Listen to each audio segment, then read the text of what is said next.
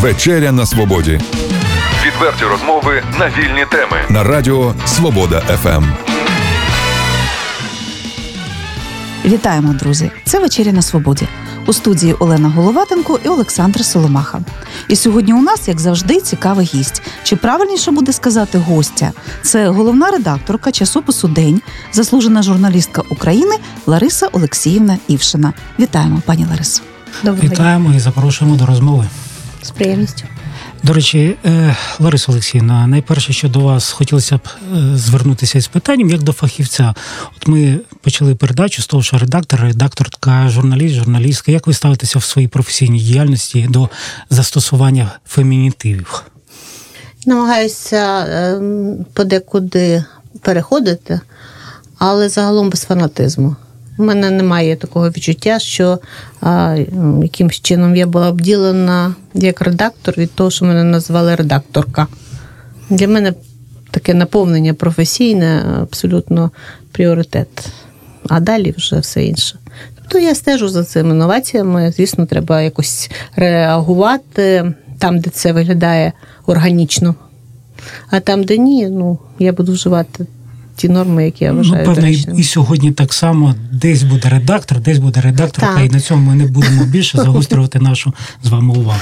Повернемося до головної причини, чому ви в Чернігові 27 листопада відбулася презентація книги День вдячності, до якої ви маєте безпосередній стосунок. Ця книга вийшла в серії книг бібліотека газети День, проекту, якому вже більше 10 років. Кому і за що ми маємо бути вдячними? Такий там довжелезний список. Е, Ідея книги це, можна сказати, вже така друга особлива історія, бо бібліотека газети День починалася з книги Україна інкогніта. Вона вийшла в 2002 році. І, власне, великий період творення бібліотеки був присвячений е, тій частині, яку я вважаю національною ідеєю для українців, ідентичність і модернізація. Тобто, перша частина ідентичності полягала в тому, щоб освоїти такі дуже важливі вузли нашої національної пам'яті, не зовсім добре засвоєної, які стосуються наших е, маловідомих сторінок, а потім принципових. е, Принципових стосунків е, України Московії, потім Україна, Польща, українці, брати, вороги, сусіди, а потім села м'якого знаку, потім стосунки з Болгарією. Прекрасна книга Сестра моя Софія. Повернення в Царгород, корона або спадщина королівства Руського, Аве до століття гетьманату Павла Скоропадського. Це все такі нервові сплетіння, які точно направлена енергія дасть можливість нашому національному організму розвинутися в державотворчості. Для мене це абсолютно була ну, необхідна задача. Ну, звісно, і ще два великих блоки: це бронебійна публіцистика і підривна література, кожен з яких міщає 15 книг.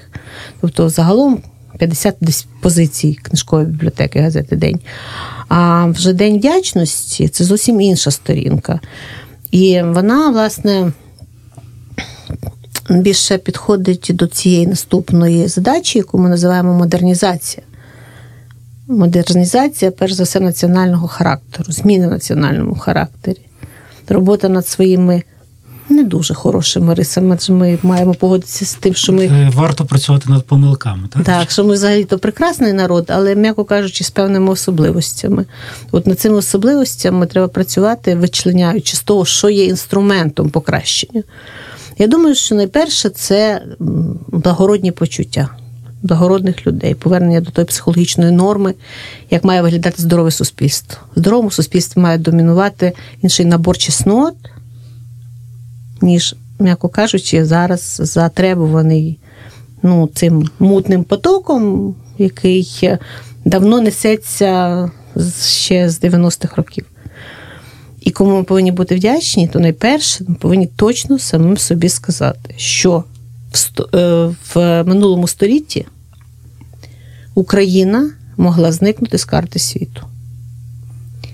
І це були 30-ті роки. І тому, коли ми говоримо про листи з Харкова, яка книга, яка була випущена італійцями, там є листи італійського консула, який дописував тоді І там на цих листах були такі Мусоліні, який читав ці донесення. Мається на увазі листи, які повідомляли Європу про голодомор в Україні, так? Так.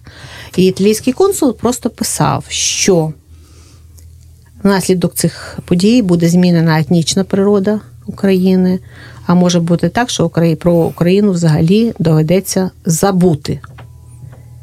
І якщо цього не сталося, то це, зокрема, і тому, що ну, не тільки вся країна була окуп... Україна була окупована, тобто вона, інша частина України, Західна, була в дуже важких умовах теж, але не в жаху голодомору геноциду не зазнала.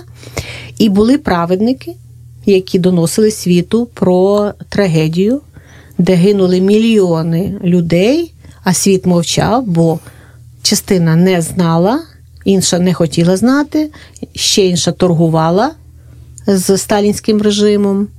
І ці знаки застереження, вони просто, якщо раніше вони були не такі, можливо, очевидні, вони сигналізують народу, як треба бути в тонусі, як треба поводити себе в часи загроз і гібридної війни, і конкурентного світу. А кому треба бути вдячними, то найперше тим, хто в найтяжчі часи заступався за нас. Якщо... От, от, власне, ви і почали говорити про те питання, яке хотів вам тільки що задати. Тобто критерій вдячності, так, за кому, за що, адже є дуже багато неоднозначних людей. Можливо, нема такого, як е, біле або чорне, бувають і кольори сірі, інших відтінків. Де той головний критерій, все-таки, що ми можемо людині пробачити, політику, історику, людині, яка зробила багато для України. І разом з тим, е, можливо, щось було таке в її біографії, про що варто б не хотілося б знати або забути хотілося б швидше. Знати треба про все, а оцінювати треба, звичайно, за шкалою е, інтересу національного і національних цінностей як таких, тому що ми перш за все. е, Взяли собі за першу необхідність подякувати іноземцям. Це не тим людям, які взагалі для України щось робили, зокрема наші співвітчизники. Тому що я вважаю, що робити що для своєї країни це обов'язок крові. Ти народився, тут твій рід, тут твоя земля, тут твої предки, ти зобов'язаний своїй країні. Якщо ти з іншої культури, з іншої країни приходиш допомогти, так як Гаррет Джонс, який е, фільм, який виходить з села Правди, зараз е, це про цю історію. А про Гаррета розповів газеті День в газеті День і українським читачам вперше наш автор, який вісім років працював в газеті День, Джеймс Мейс. Він, до речі, бував в Чернігові. І ще про це будемо говорити, так, Олена? До речі, питання от безпосередньо теж стосовно вашої участі. Один із упорядників книги сказав, що книга День вдячності має бути в бібліотеці кожного університету і кожної школи. Е, І вступне слово Лариси Івшиної має потрактовуватися на всіх заняттях, тому що в ньому розставлені дуже правильні акценти. Що це за правильні акценти? Ну, мені, звичайно, самі важливо завжди знати, як читачі це сприймають.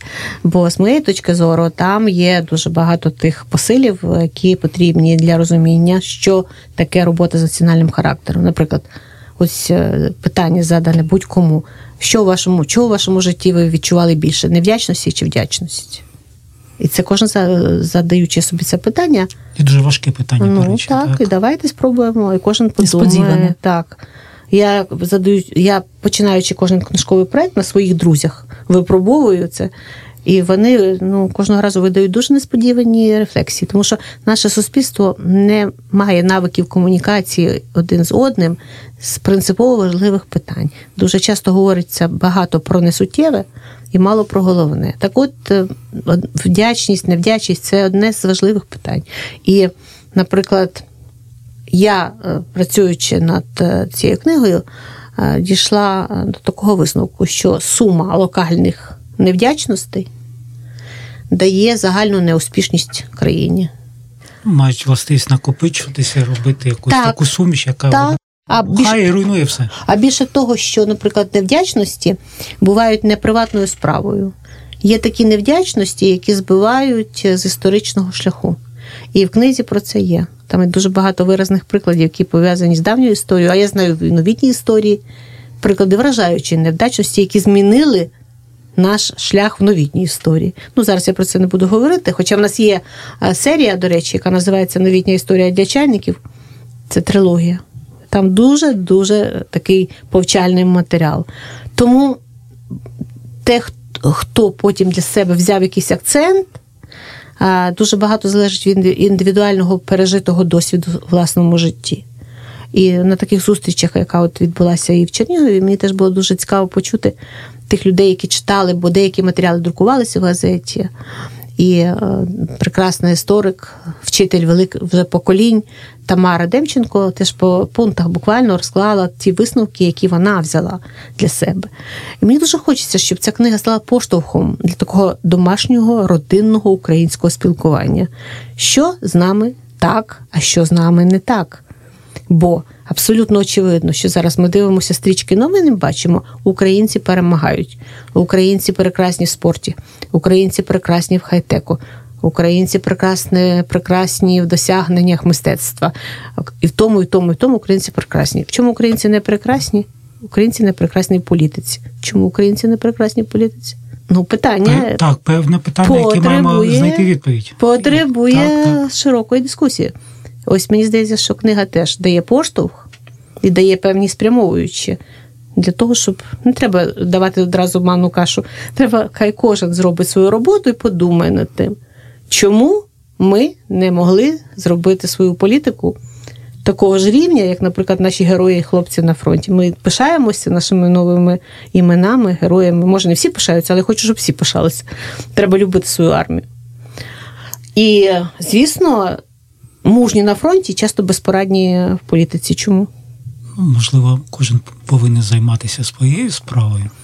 Ну ні, якщо ми говоримо про національну роботу над помилками, над тим, що ми багато разів, маючи тисячолітню історію, кілька разів втрачали незалежність, є в цьому проблема чому вона полягає? Знаєте, скажу вам такий приклад. Мені недавно трапився е, е, один наш співвітчизник, спілкувався з іспанцем. І той йому сказав, що знаєте, я дуже не люблю ваших багатих. Їх тут у нас багато в Іспанії, і я їх не можу терпіти. Каже, як? Чому? За що? Він каже, ну вони грабіжники, вони бандити. А е, наш співвітчизник каже тому іспанцю, слухайте, хто б говорив? Типу, ви взагалі півсвіту свого часу пограбували. А іспанець йому відповідь: ну так, але зате ми не грабували своїх. В цьому певний сенс є, тому що він сказав. Як вам така відповідь? Має вона відношення до певних особливостей національного? Вона дуже велика відповідь має стосовно нас, те, що нам потрібно себе і в чомусь і поважати, і прощати якісь свої помилки, і об'єктивно дивитися на все те, що відбувалося з нами. Але, е, пані Ларисо, таке питання до вас. Ви працювали над змістом цієї книги, добирали прізвища, яким ми маємо бути вдячні за те, що вони зробили для України. Певно, що якісь прізвища е, не потрапили до книги. Певно, що були якісь дискусії, когось включати до цього переліку, когось ні. Власне, як прикрити, привідкрити якийсь секрет, як оця кухня відбувалася по роботі над книгою? Найперше, треба було визначити цю головну, а то і не складно. Я її придумала, бо я відчувала природню потребу ну, висловити ці почуття. Я працювала з Джеймсом Мейсом. Я глибоко знала, відчула цю потребу дякувати цій людині, бо свічка в вікні це його ідея. Ющенко підніс її на державний рівень, але перш за все це його кроки. Я не хотіла б, щоб він е, був забутий. І для цього я робила багато чого в газеті День, і для цього лауреатства придумала премію. Ми заснували імені Джемса Мейса, яка вже вручалася недавно, в 12-те пам'ять така дієва, вона діє. І критерієм для мене були саме оці особливості людей з різних кінців світу в різні часи, які на межі ризикували своїм благополуччям і для чужої покрові їм країни робили дуже благородні справи. Це головне. Звичайно, це не енциклопедія вдячності, це лише книга, це лише можна сказати, такий перший крок, аперитив для розпалювання бажання всіх інших долучитися, дякувати дієво, осмислено, неформально, не ритуально. А ну навіть якщо ритуально, то теж осмислено. І ось е, там величезний список імен від давніх часів і до сьогодні, тому що ми говоримо про сенатора Маккейна, ми говоримо раніше про Рональда Рейгана. Ми говоримо при всіх е, там неоднозначних останніх кроках е, про Михайла Горбачова, про якого говорив зокрема Левко Лук'яненко, видатний ваш земляк. наш да, земляк, який казав, що українці повинні вшановувати пам'ять Рональда Рейгана і Михайла Горбачова за шанс свободи, за шанс створити свою державу. Інша справа, як ми його використали. Ну, це наша вже робота над помилками, але вони цей шанс дали тоді. Там є гарний нарис нашого автора Євгена Марчука про Маргарет Тетчер. Е, там є дуже цікаві думки з приводу зокрема, і портрет е, Вселенського патріарха Варфоломія, історія, яка творилася на наших очах. Зовсім свіжа історія. Так, звісно, і дуже потрібна нам для того, щоб розуміти, що ці шляхетні, благородні риси, вчинки, все це ну, потребує, звичайно, роботи над е, тим, щоб видання було і англійською, щоб всі народи, кому ми дякуємо, знали, що ми дякуємо. А ось е, Нансен, Нансенський паспорт, Норвегія, той час, коли мало те, хто знає, чому ми повинні йому дякувати. І я переконана, що навіть туризм стає інтелектуальним. От наші співвітчизники, які будуть кудись їхати в якусь країну, вони прочитавши цю книгу, будуть мати з нею інший інтелектуальний і емоційний зв'язок. І ось чим більше ми будемо себе відчувати в такому зв'язку з розумними людьми всього світу, тим нарешті ми сильніші будемо і виберемося своєї цієї історичної, е, я би сказала, це історичний апендикс, куди ми залетіли свого часу і ще досі не можемо з нього видертися. Через це у нас і критерії. Ми говоримо не ем, такими категоріями цілого організму, а категоріями апендиксу. Розумієте? Тобто час уже якось подолати це все і говорити з світом, його мовою, зрозумілою. Адже всі розуміють, якщо їм дякують. І є такий герой у нас в книзі, теж особлива тема. Ланселот Лоутон, ще один британець. До Британії я маю особливий пієтет і завжди кажу, що Україна це Британія Слов'янського світу.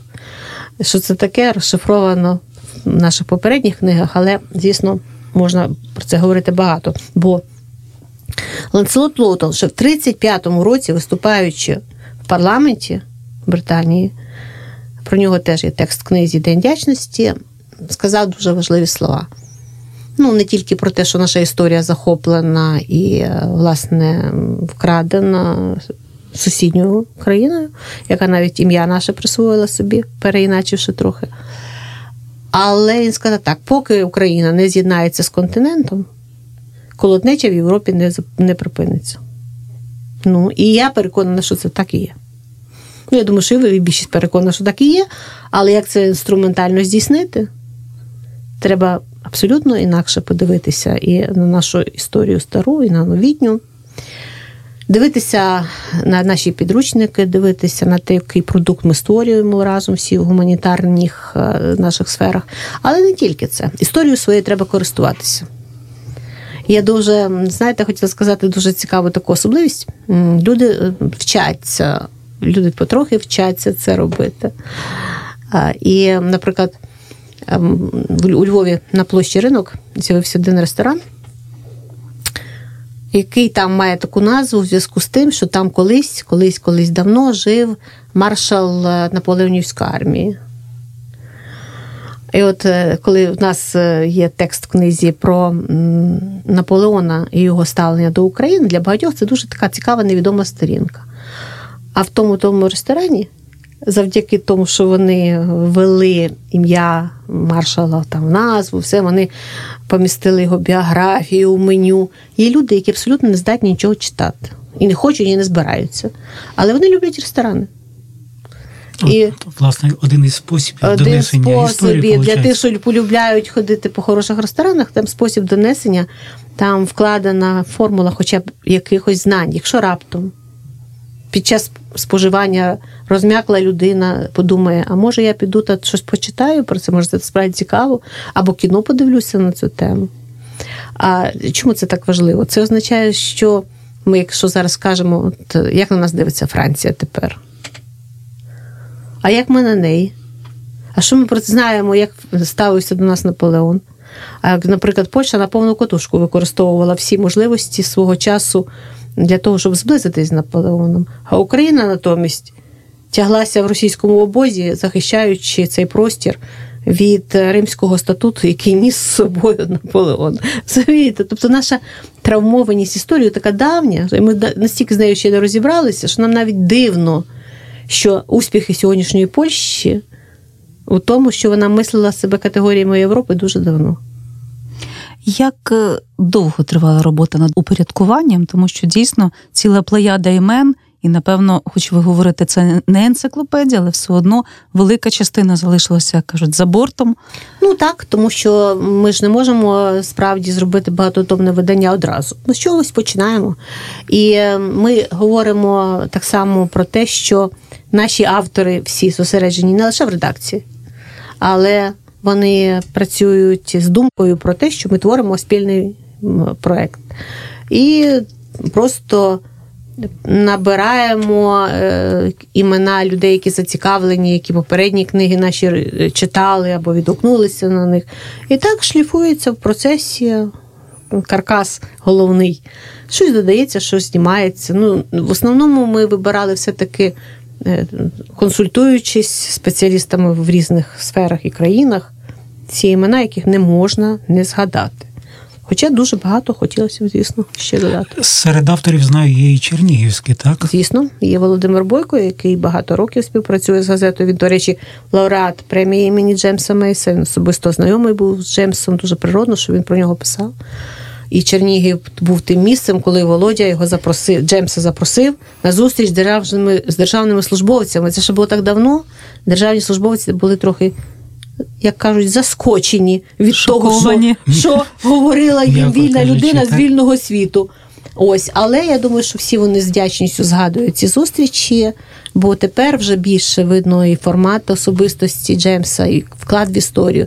Справді історична постать, яка дуже багато зробила для України. Тому, коли кажуть, що ця книга повинна бути в кожній школі і в кожній родині, я думаю, що це природньо. Тоді не треба всіх мовляти, щоб вони ставили свічку. Людина повинна відчути всередині порох душі, віддячити, зробити цей маленький крок в меморіальні дні. І свічок буде більше. Пані Ларисо, ми сьогодні кілька разів вже вимовляли ім'я Джеймса Мейса, але не всі радіослухачі знають. На жаль, хто це. Треба сказати, що це американський історик, е, який був автором доповіді до Конгресу Сполучених Штатів Америки про голодомор 32-33 років. Він перебував в Чернігові, був дотичний до підготовки книги Чернігівщина інкогніта, один з проєктів газети День, які ми вже говорили. І, на жаль, цієї людини сьогодні з нами немає. Але ми зробили дуже багато для того, щоб е, вдячна пам'ять про нього жила. І е, цьому є дуже багато і сьогоднішніх потреб, тому що він написав одну таку важливу роботу, називалась вона Гаррет Джонс і Волтер Дюранті, повість про двох журналістів. Надрукована у 2003 році в газеті День. І один з героїв Гаррет Джонс був за те, що правда про голод в Україні страшний була відома всьому світу. Він в Харків е, приїхав, сам подивився, намагався заходу донести. А Волтер Дюранті, навпаки, він е, е, з подачі Кремля говорив, що нічого не було, і отримав за брехню пуліцерську премію. І якби не Джеймсова сміливість, наполегливість, ми з ним зверталися тоді до Нью-Йорк Таймс, в якій працював Волтер Дюранті, і домагалися того, щоб з нього була знята поліцейська премія, яка була видана за брехню. То ця брехня, знаєте, вона живуча, вона ж е, е, не одразу нам вдалося чогось домогтися від поважної газети. Але зрештою вони відповіли, що вони винесли портрет Дюранті з залу журналістської слави газети Нью-Йорк Таймс. Але ж е, дуже багато треба до- долати. Інерція, незвичка думати в таких категоріях, незвичка сперечатися, де Нью-Йорк Таймс думають багато людей, де ми. Ні, ми живемо на одній планеті. І ми точно можемо бути конкурентними, і ми не повинні ставитися до себе як до людей, які не мають голосу. Ми маємо голос, ми повинні його доказувати світові. І в цій темі особливо вона досі залишається дуже чутливою. Недавні історії слухання в німецькому Бундестазі. До речі, виступив на нашому боці і Тімоті Снайдер, який перед тим колись виступав в Німеччині, говорив, що Німеччина не лише перед Росією повинна відчувати свою провину, а може найбільше перед Україною. Куди сюди і туди проходили, і все спалили, зруйнували, і скільки людей вивезли. І відчуття того, що вони тільки мають е, тепер ще в Москві ще щось розказувати, що вони винуваті. Питання в іншому, що війну, як відомо, розв'язали два режими. І обидва з них були ворожі до українства як такого. І тому ми повинні точно розуміти, що наша політика національної пам'яті повинна бути дуже зваженою. От, е, зокрема, якщо в нас були героїчні сторінки участі українців і на боці Червоної армії, то їх теж не треба віддавати Москві. Це були наші герої по два, по два по дві сторони. І ті, що в УПА воювали, і ті, що в Червоній армії воювали. Саме це була трагедія України, що так. українцям доводилося нерідко воювати на різних сторонах фронту. Але ж не, неправильно було віддати, наприклад, е, участь наших там в битві під Сталінградом. І е, сказати, що всі українці герої тільки ті, що воювали на боці УПА. Ні. Я вважала, що це ми зробили дуже щедрий подарунок офіційній кремлівській ідеології, тому що це дозволило їм позиціонувати себе як монопольного наступника слави перемоги над нацизмом. Це неправильно. І тоді, пам'ятаєте, Путін одного разу сказав, що ми навіть без українців, без, без всіх би перемогли виграли війну, так. не виграли б. А більше того, українці внесли, може, там і не вирішальний, а дуже значний вклад в перемогу. І тому це все воно породило нерозуміння і всередини українців. Ніби ми заперечуємо все. Ні, просто це була трагедія. Звісно, Друга світова війна була трагедією. Але от зараз ми бачимо дуже багато спроб всередині Росії. І, до речі, в Чехії недавно хотіли поставити меморіал на ознаку на вшанування армії Власова що недавно ще було взагалі немислимо. Але дуже багато людей думають, що так, виступати проти сталінізму це теж був дуже великий героїзм.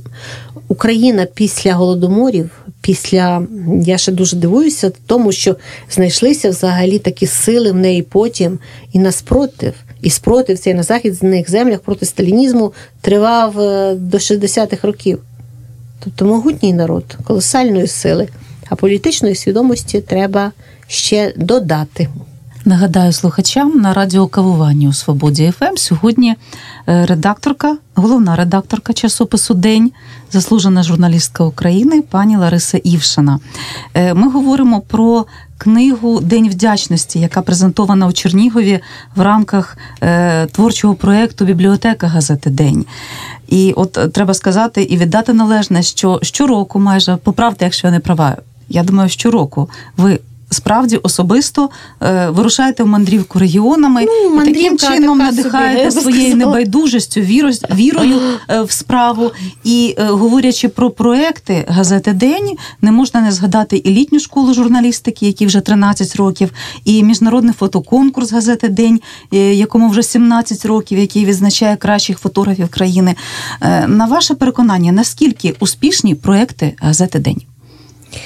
Проектне мислення дуже важливе було, тому що потрібно було створювати альтернативну е, систему цінностей. Насправді ми були по інерції, вважали, що ми якось там подолали СССР, буде незалежна держава. Так не буде, так не може бути. По інерції не буде. І, до речі, той же Джеймс сказав, що незалежність здобула УРСР. А якщо ми хочемо мати європейську Україну або Україну з традиціями, яка тягнеться там від королівських княжих часів, то ми повинні переосмислити історію. А як переосмислити? Не тільки книги, це означає, що люди читають, що моментально стають учасниками якогось процесу історичного. Ні, треба на різних рівнях намагатися це досягти. Е, залученням молоді, яка згодом стає учасником проєктів, тому що наша літня школа постачала нам і хороших журналістів, і наших е, фрілансерів, і активістів. А в Дні вдячності є учасники літньої школи, які вже на рівні з великими босами історичної науки беруть участь в творенні книги. Це і є проектне мислення. Немає звідки взяти, якщо ти це не створив. Якщо немає розумного простору, створи його.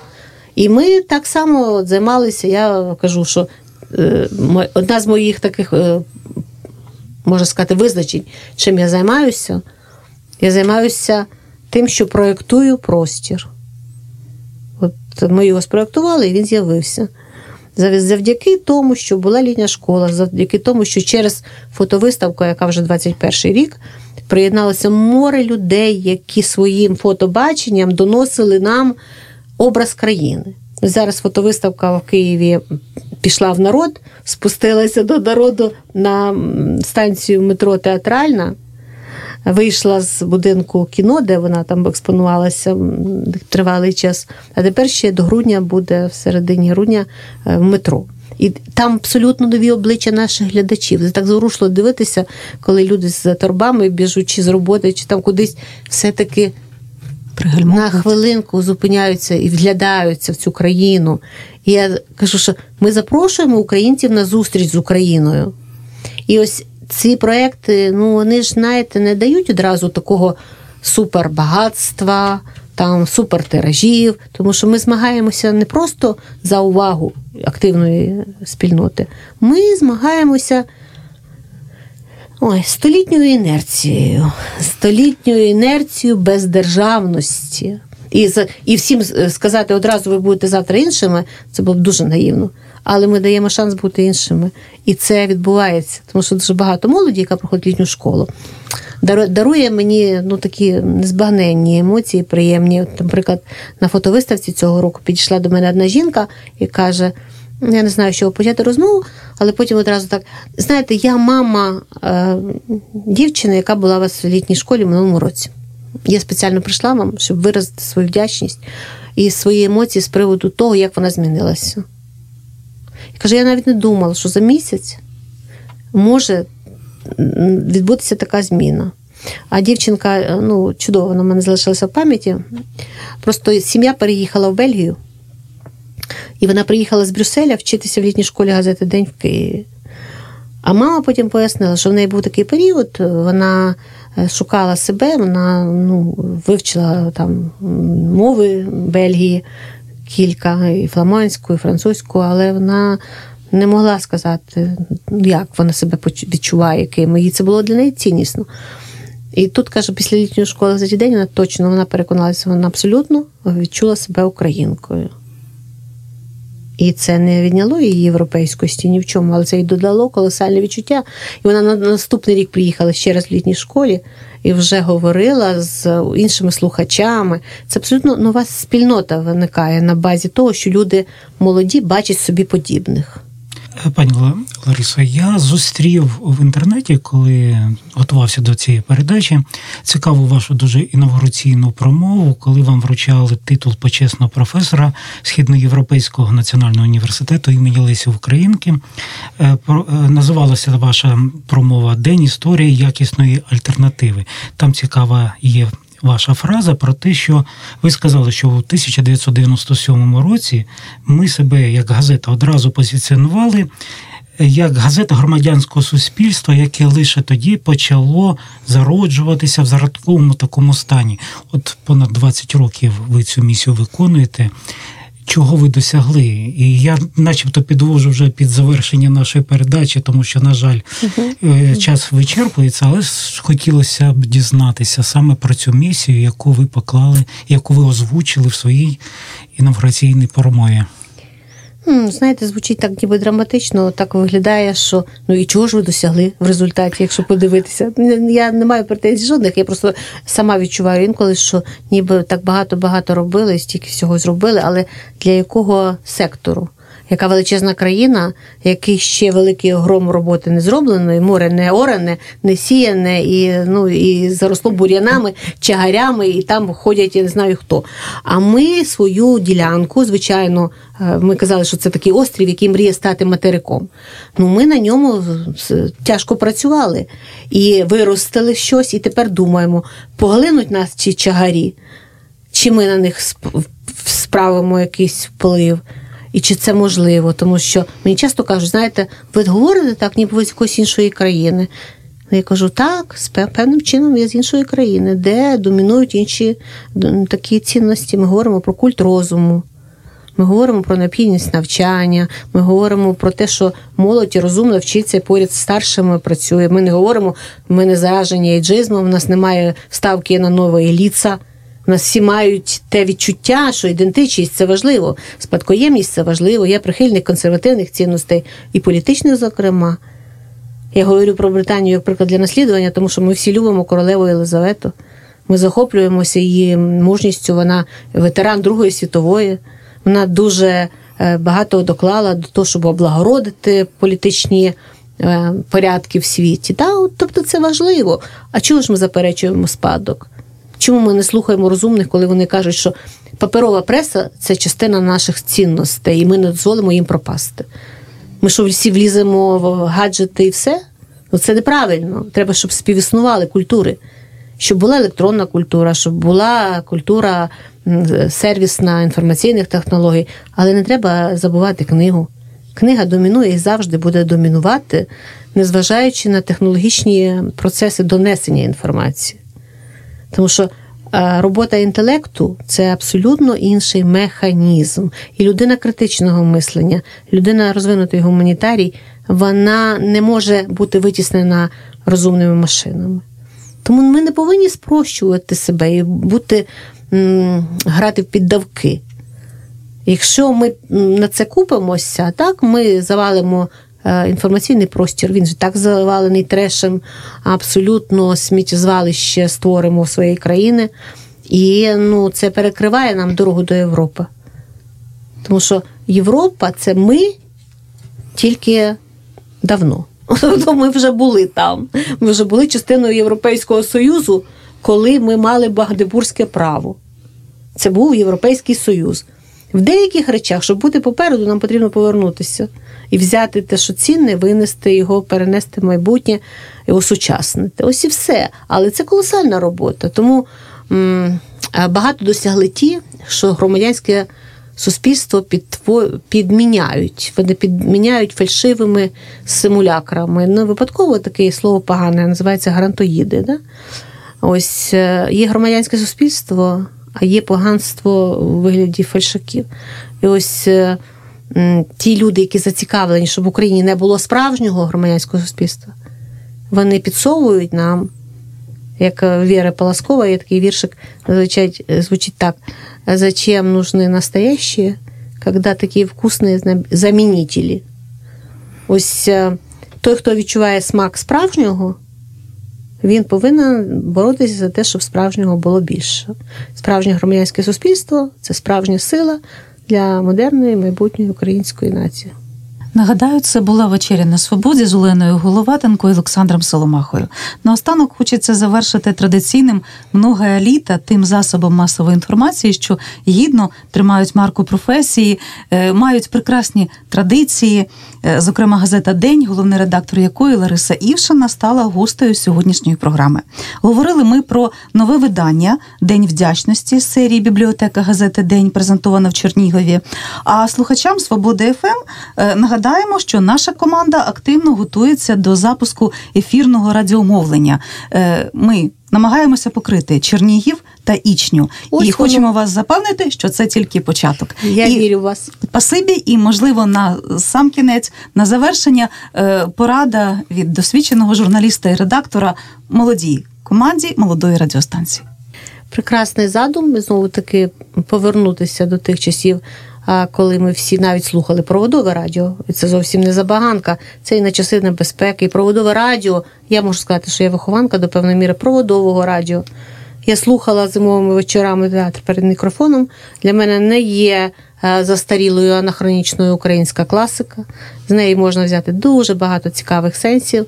Я думаю, що гарні голоси українські, які звучать особливо, які приходять в кожний дім.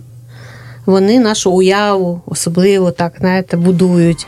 Тому я думаю, що побільше хорошого якісного радіо, де будуть не боятися розумних розмов з розумними українцями.